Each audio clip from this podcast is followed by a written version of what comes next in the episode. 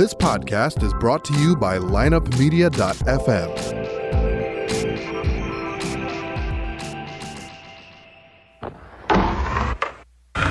Because if you can tell me what your habits are, I can tell you what sort of a person you are. I can tell you what your future looks like. But like I always say, life is 10% what happens to you, is 90% what you do about it. The people who are most effective in the workplace believe that their future is going to be bigger than their past. When people don't believe that their future is going to be bigger than their past, they begin to disengage. You're listening to The Circuit of Success, a podcast dedicated to helping you achieve success in every facet of life. Only on the lineupmedia.fm podcast network. Now, your host, Brett Gilliland.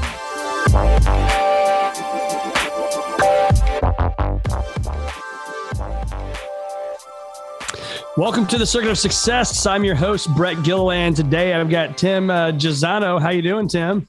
I'm doing excellent, Brett. How are you today, my friend? I am doing well, man. It is uh, good to be with you. I got uh, introduced to you of all things on TikTok. My uh, my kids got me on TikTok.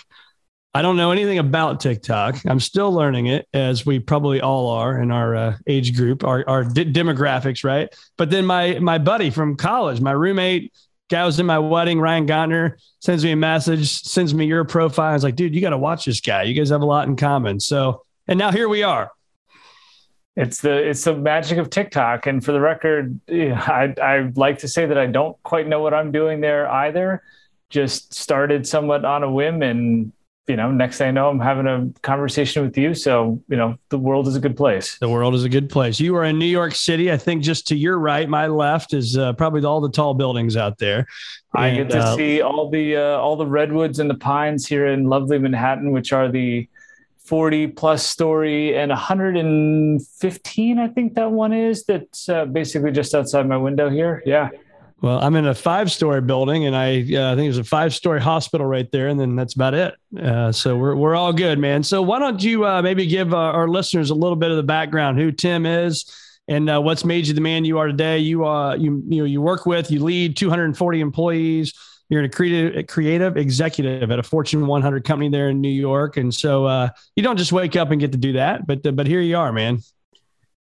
I you don't just get to wake up and do that. Sometimes I feel like that's what happened because of how fast things can go and sometimes I actually giggle in meetings. I'm like, I can't believe anybody's taking me seriously now. Like, aren't I still the guy who's working four part-time jobs at the same time to even try to get my foot in the door to right. begin with? Um, but that's kind of what makes it fun. So I started my career with ABC Sports back in 2000 really coming out of school, I was doing a little bit of production work. I was doing a little bit of work for a not for profit company to try to get some quote unquote marketing experience, which I was really just kind of um, getting any experience underneath my belt, as everybody does once they get out of school. I was a substitute teacher, really just doing anything I could get my hands on. Uh, did that for a couple of years. Finally, got a break with ABC Sports to be one of their production associates, production assistants for their college football uh, seasonal agreements. Basically, they bring in like 16, 20 kids and say, hey, here's a college football crew that you get aligned with. You do all the logistics work. You do some of the on air graphics work too, the score bug, right? The thing that's got the clock and the game yep. score. So, really rudimentary stuff from a live TV perspective. But that's where that's where it all began, so to speak. I was one of just a couple that they ended up keeping after that first season and worked with their PGA golf crew. Did that for about five years. Uh, loved it. Loved the space. Being live sports production was a really, really, really fun, especially you know one of your first real jobs out of school. Working on the PGA golf crew for ABC Sports, you're basically chasing the summer around the globe, right? You know, yeah. you start in January in Palm Springs. By the summertime, you're back in the Northeast. In the fall, you're in you know Vegas and in Florida, um, and it was great. But it was a lot of travel. It was 36 weeks a year. Um, but I cut my teeth very quickly relative to pressure and communication and all that kind of good stuff because you cannot mess up on air. You have to be an explicit, you know, a an ex- extraordinarily well versed communicator, so to speak, because you got eight you know, voices in your head while you're on air and you need to be like really especially golf golf you think is kind of the sport that you put on and you take a nap to hmm. but on the other side of it it's actually like producing eight football games at the same time because everybody's playing yeah. at different paces right and got married when i was uh, 27 and right after that i'm like i cannot be on the road for 36 weeks a year and try to have a reasonable marriage so what do i do next I managed to luckily pivot my career to ESPN and their marketing team. I had no marketing background, but basically followed a popcorn trail of where do all these sponsorships come from? Like I get the paperwork that says, Timm, make sure that you're not forgetting about the shot of the day brought to you by AstraZeneca or, you know, Buick's flashback type of stuff but where does that actually come from? Like, I, I, need to get to the business side of things now. I'm 27 years old. I just got married. I can't live this kind of vagabond life on the road as much as it's as much as I love it and as fun as it is. How do I pivot? Figured out a way to kind of sell myself in as a you teach me the marketing I'll teach you guys the production side because I saw this big divide where sales wanted to sell everything, production didn't want to do. They're like, just leave us alone and let us do the telecast. I was like, I'll be the in-house diplomat. I was hmm. raised in the production side. I understand the business side. I know I have good ideas. I can be that conduit, and that and that worked. Um, spent seven years with ESPN.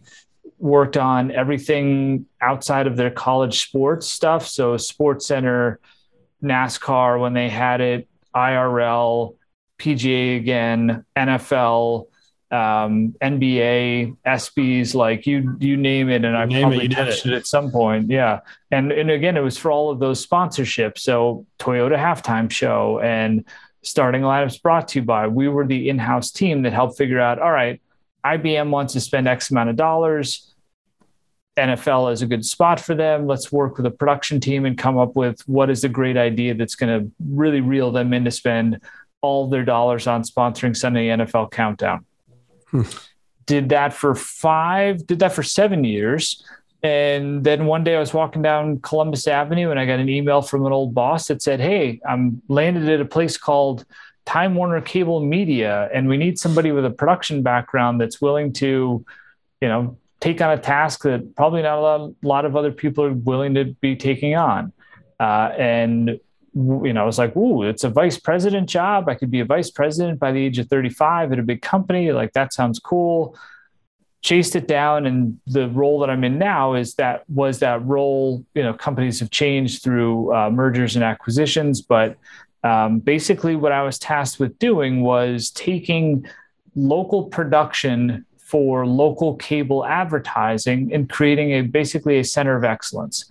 And having what was at the time a 100 person team pulling that all together so it wasn't like little one-offs in tiny little offices or even big offices like New York and LA how do you take all of those production people out there that are now doing creative for small businesses for the purpose of getting those small businesses on TV how do you make that truly a center of excellence again so that best practices are shared et cetera. So we are the reason if you're watching if you're watching um, you know nba on espn tonight and it goes from a coors light commercial to you know your local bob's toyota we are we are the creative agency behind the local bob's toyota right? Those are all yeah. sold locally by usually by cable entities that are selling the airtime, but those those businesses don't have creative agencies. So a lot of people are like, wait a minute, you're leaving ESPN to go do what? Um, but I'm, you know, I'm as a passionate New Yorker, you would think the opposite that I'm all about big business and all that kind of stuff. But New York is really just a series of tiny little neighborhoods that are all kind of on top of each other. So yeah. I love the idea of what I had learned for the biggest brands in the world, you know, what are the best practices of IBM and American Express and Toyota and Verizon relative to their branding and their creative initiatives? And can I apply that at scale to small businesses and take on a large team and kind of reinvent how that space works? And now I've been doing this for for nine years. The team, through all kinds of different trials and tribulations, uh, that would take much longer than probably we have time today to discuss, uh, is now a 240 person creative team. Um, and it's an absolute privilege to do what I do. That's awesome, man. Well, that's that's a heck of a run. That's a heck of a run. I like it. I like it. Thanks for sharing. So, what are you learning from the the? I think you called it Bob's Tires. You know, whatever we want to call it today. What what are you what are you learning that they can do in today's world with social media? You know, audio, video, podcasts. You know, whatever it may be. What are you learning that those people can do that the big boys and girls are doing as well? I would say, I mean, it really starts with probably the answer that no one's going to expect, which is storytelling. Mm. Right. I mean, and what I think that what I think local businesses have that no other brand really has is a true person, people first story. Like, what does that business actually mean to the local community? Who are they? How did they open? Why did they open? what is it like when people walk in and people recognize each other's names like that's really powerful stuff and bringing that to life is truly unique for them the rest of it is somewhat formulaic to a certain extent right like how do you have an overarching brand message that then can expand into other places so that there's you know strategic uh, cohesion between a message that's on social with a message that's on tv um, and i actually i spend I spend most of my time on the people management side of things. So I stand by the answer that I just gave because I think that that's that's really the the secret sauce is the storytelling and at least having some sort of rigor or approach. But if it's authentic, if it tells a good story, and there's obviously just kind of the overarching need of can you get people's attention and do they know what to do after you've gotten their attention? You know, that's all kind of marketing 101 um, but on a day in and day out basis, part of the privilege of having a 240 person team is I rely on my creative experts to do that work. I actually have very little interaction with our clients on a day in and day out basis. A vast majority of what I do is simply how do I set up my team in the best way humanly possible so that they can do the best work for our clients. And then at the end of the day, the people on my team get to go home and say, today was a good day because yeah. as far as i'm concerned like if you're doing that then you're probably checking a lot of boxes and then kpis you know goals kagers all that kind of good stuff like that just those things start to take care of themselves a lot easier um, you know, when you base leadership on that type of mentality. Yeah. And so let's stay on that for a second. So you working with 240 people and, and you're in probably like I am a lot, you're in back to back to back to back meetings. Uh, I mean, so what are your KPIs? Those that don't know, key performance indicators, I call them RPAs, revenue producing activities. Like what are those things for you that you can focus on every single day to make sure you can go home to your wife and kids and say, you know what, I had a damn good day. Yeah.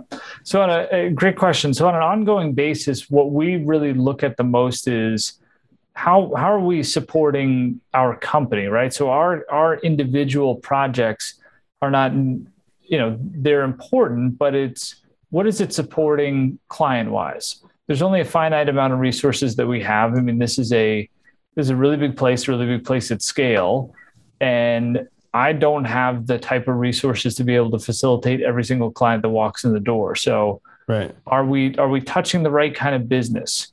Uh, is the is the juice always worth the squeeze, so to speak? Right. It's very, especially when you're doing stuff at scale, it is very easy to fall into the pitfalls of over servicing where you should not be over servicing. And how do you truly set up a system so that you are putting the best resources that you have towards the places that are helping out the company the most based on what their overarching superordinate goals may be. And then how are you then solving for the other things at scale with technology with better process with better communication etc so um, you know short of getting into anything that might be a little uh, awkward from just kind of like a general you know business perspective i really from a KP, from a KPI sense of things, how much core how much core revenue can I can me and my team help support? You know, are, are we tying back to and are we being explicit with what we are doing and how that lead, ladders back up to the overall company objectives on a day in and day out and obviously annual basis?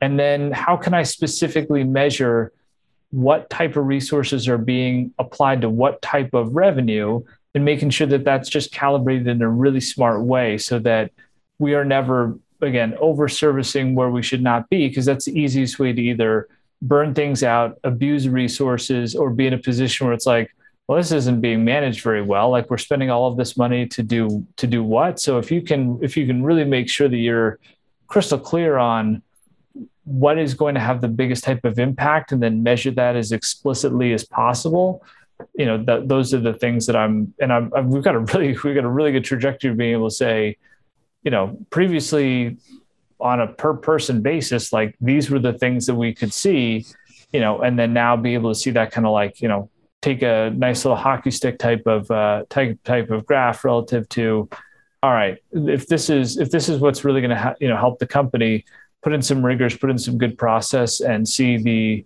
you know, see the ROI on a you know per project basis, so to speak, start to you know really jump off the charts. Yeah, that measurement's the key thing too, isn't it? I mean, you can have every great idea in the world, but if you don't measure it, you don't follow up, you don't have that yep. agenda.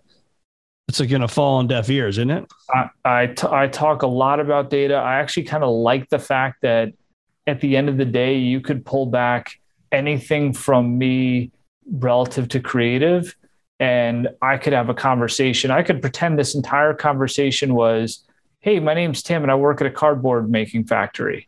And I can give you really specific KPIs relative to these things and talk about very similar business objectives at scale because you're you're right. It really doesn't matter what the product is. If you can get really smart with the numbers you know and this is where it's been fun from a corporate america perspective so to speak to to to get into that back of the baseball card type of conversation, right? Because you can have you, you can have uh, all of these subjective conversations about you know who's the best team, who's the best you know second baseman of all time, all that kind of good stuff.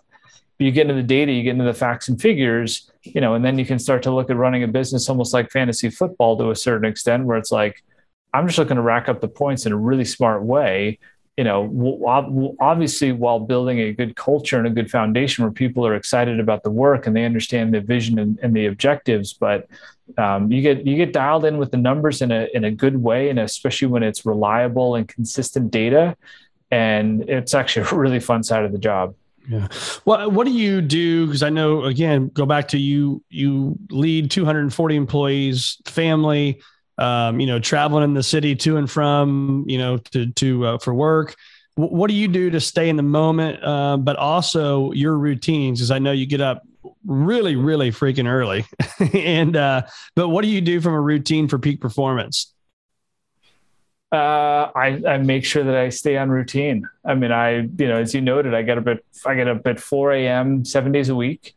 And that time in the morning is uh, I couldn't I couldn't fathom doing what I do, and it's not even necessarily the hours of the day; it's the peacefulness between four and say seven yeah. that I get, and I break all the rules in regards to don't look at your screen right away, don't check email out of the gate, you know, drink water with lemon in it, you know, no, I have you know have a decent cup of caffeine, and and I sit down and I just simply think about what do I need to do in 15 minute increments between now and whatever my first meeting is to be set up for for a really solid day.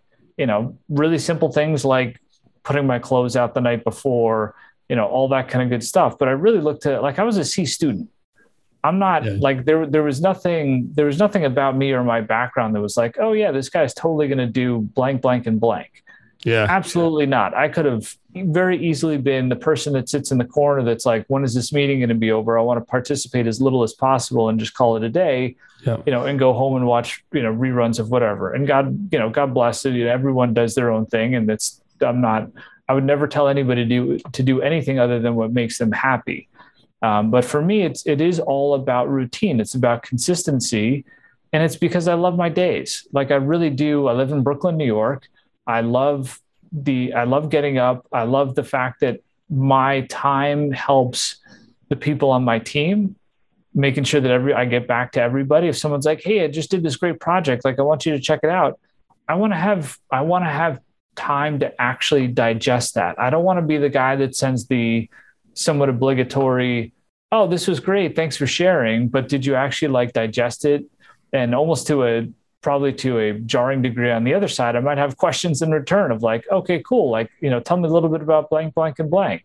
Hmm. So, you know, that's your connection time. That that four to seven really for you is to connect with your with your team. It's for me to connect with my team. It's mapping out the day.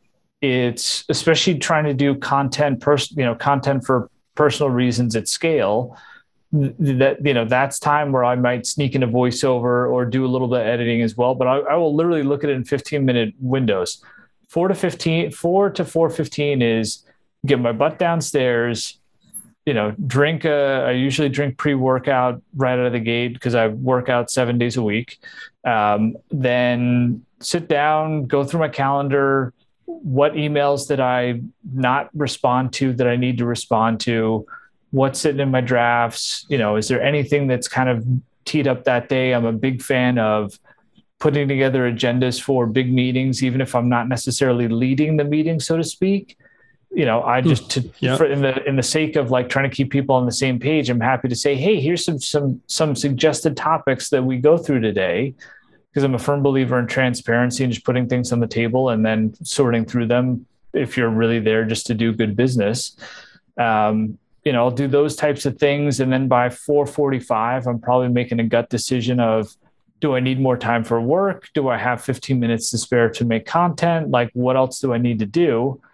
I go for about a two mile walk sometime between 5 and 5.30 and that's my peace of mind time you know sometimes i'll use it especially now like i'm shocked i'm absolutely flabbergasted that i have the type of following that I now have, which is certainly not a record by any stretch of the imagination, but um, it's more responsibility, right? It's comments that need to be responded to. It's a yeah. community that needs to be engaged with. It's more direct messages in Instagram than I could have ever fathomed ever getting.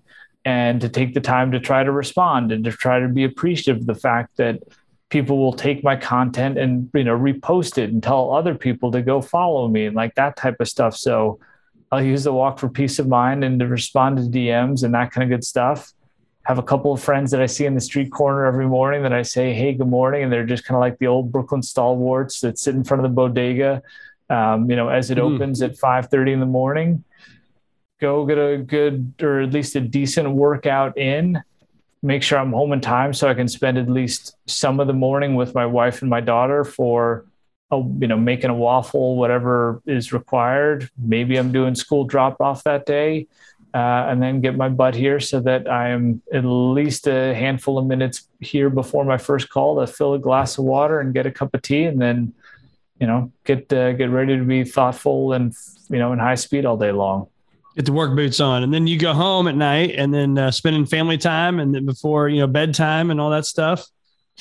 Yeah, uh, dinner. It's I actually have an alarm set in my calendar for 5:45 that says uh, it's called TW, you know, LB or something like that, which basically means Timm Work Life Balance. And the reminder actually says just go home. You're going to log back on later anyway. It's kind of like a consistent reminder to myself of like, yeah, you know, be be smart about my time. And there's a, there's a lot of days where I will have 5:30 or 6 o'clock meetings but making sure that I am out of here consistently so that I'm home with for dinner with my wife and daughter by seven o'clock at the latest uh, is critical. And then that time with them between seven and say eight, eight thirty, um, and then where I'm, I'm really able to then add additional time to do everything that I want to do is I don't watch TV. Yeah. So you know if my wife wants to enjoy a show or do you know have some of her time as well um, that's when i'll put the laptop back out do some of the similar things that i did in the morning maybe a little bit of content maybe i'll do tiktok live for a half hour just to answer questions and try to engage the community. Um, and then i make sure that i'm asleep no later than 10 o'clock because i think anything less than five and a half six hours of sleep and then i start to you know, not be at my best. And if I'm fortunate enough, I wake up again the next morning and uh, I feel good getting out of bed and I get to do it all over again. Yeah. And again, I just go back to that when I ask you routine for peak performance, the answer is routine. I mean, yeah. I, I think of that too. I have a journal I use every single day. And for me, it's, it's the same thing over and over. Right. And you do that yeah. over a 20 year career you can wake up and have some success, right? But it's yeah. showing up every single day, getting it done, whether you want to do it or not, whether it's going to be a, you know, 10 inches of snow here supposedly this week. You still got to get up and do it, even when you don't want to.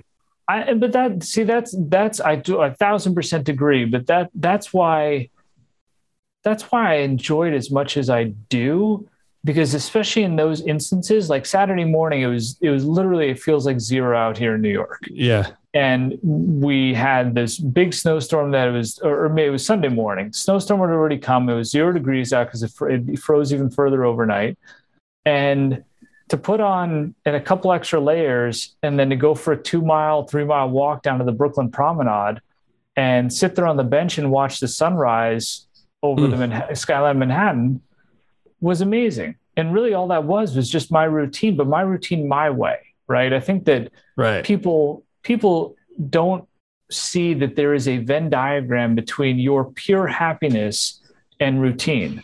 My routine is not entirely, but largely predicated on the fact that I I love that day. Like the day that I just described, like that is fantastic. If the the more often I can do this, and especially when you include some of the things that we didn't discuss, like you know, which night are we eating fish tacos? Like right. picking up sushi from my favorite takeout place on 47th and 8th Avenue.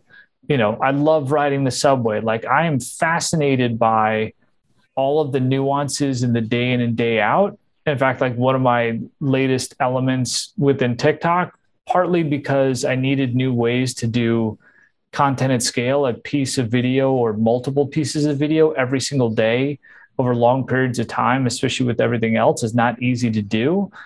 And I so I started doing what I call this book of appreciation.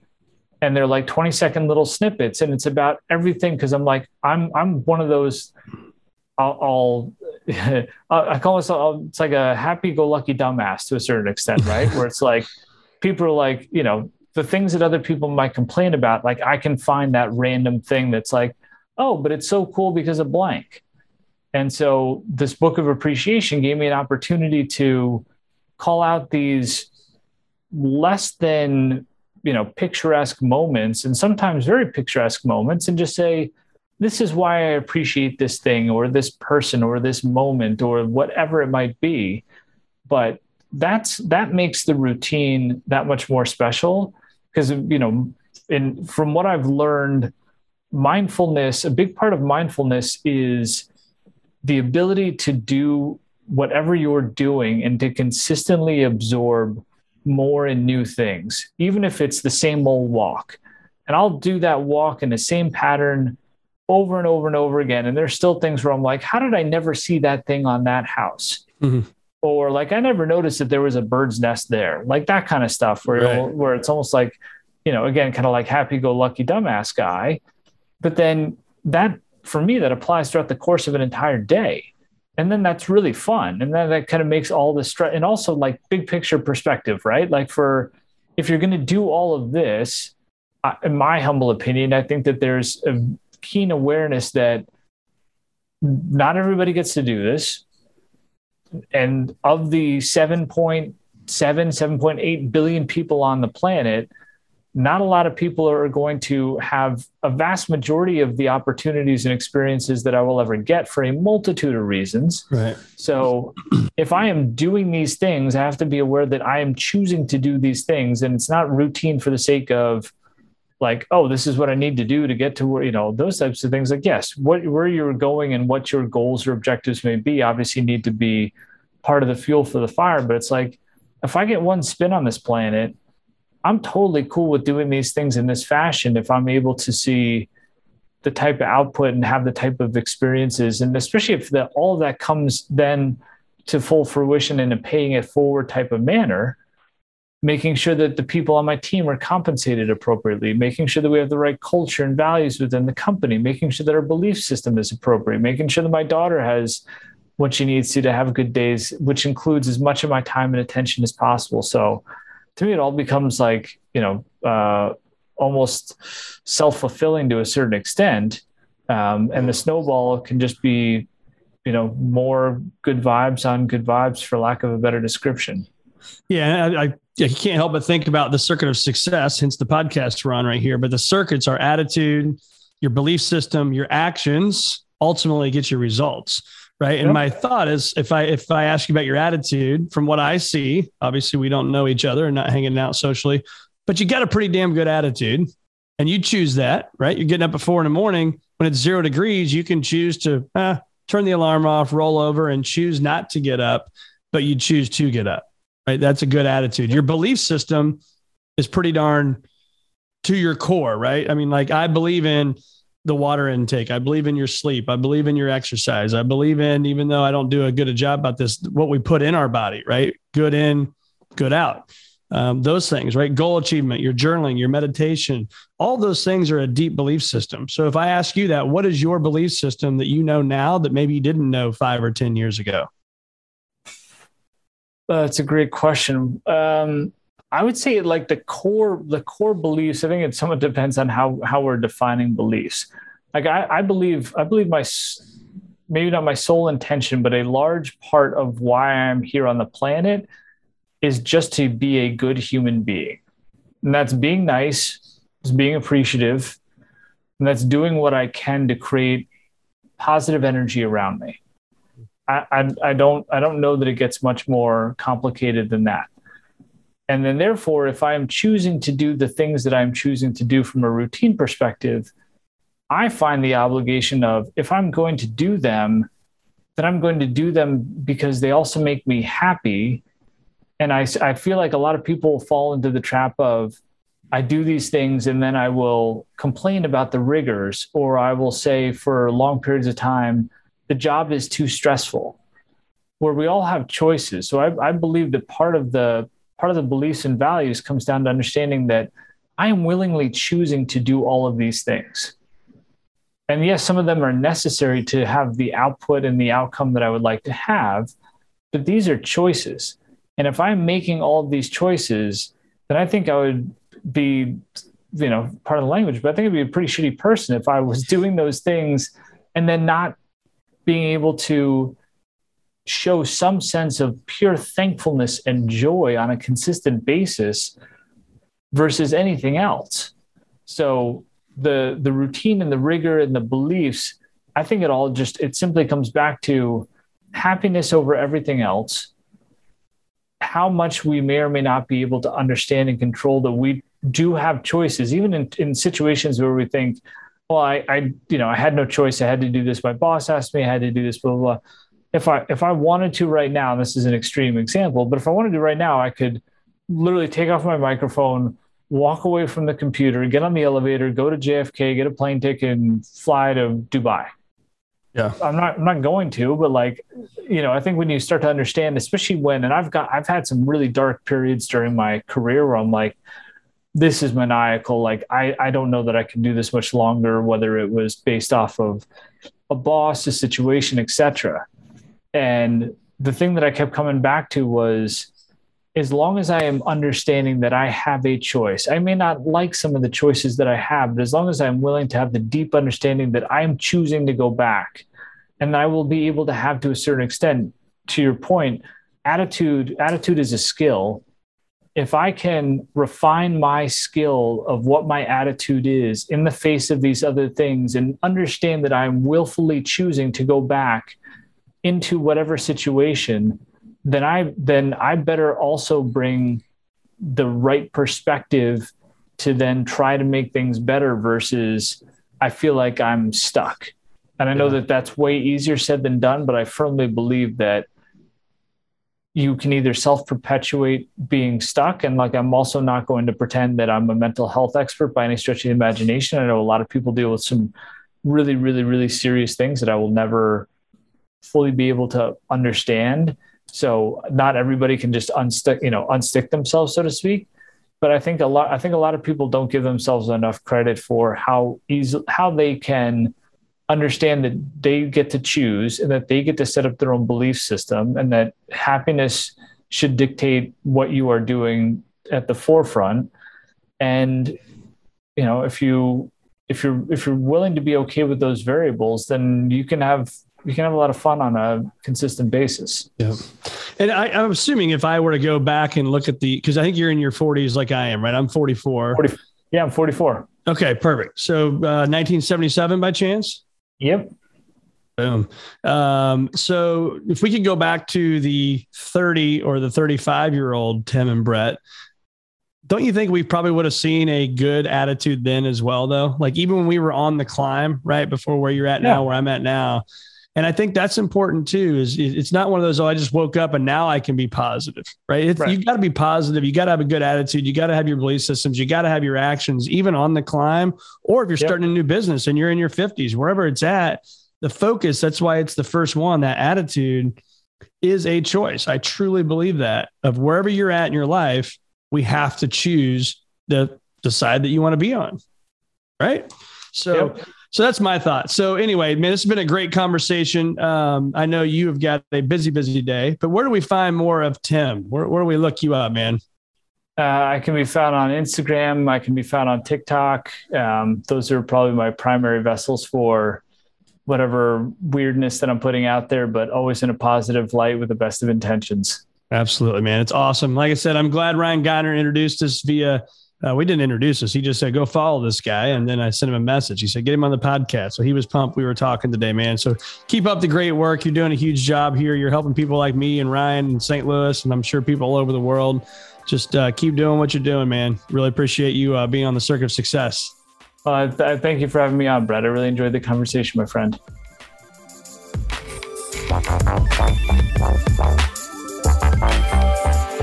Tune in next week for another episode of The Circuit of Success with Brett Gilliland on the lineupmedia.fm podcast network. Subscribe to the show on iTunes, Google Play, Stitcher, and through our website, circuitofsuccess.com. Follow us on Facebook and Twitter and email any questions to info at circuitofsuccess.com.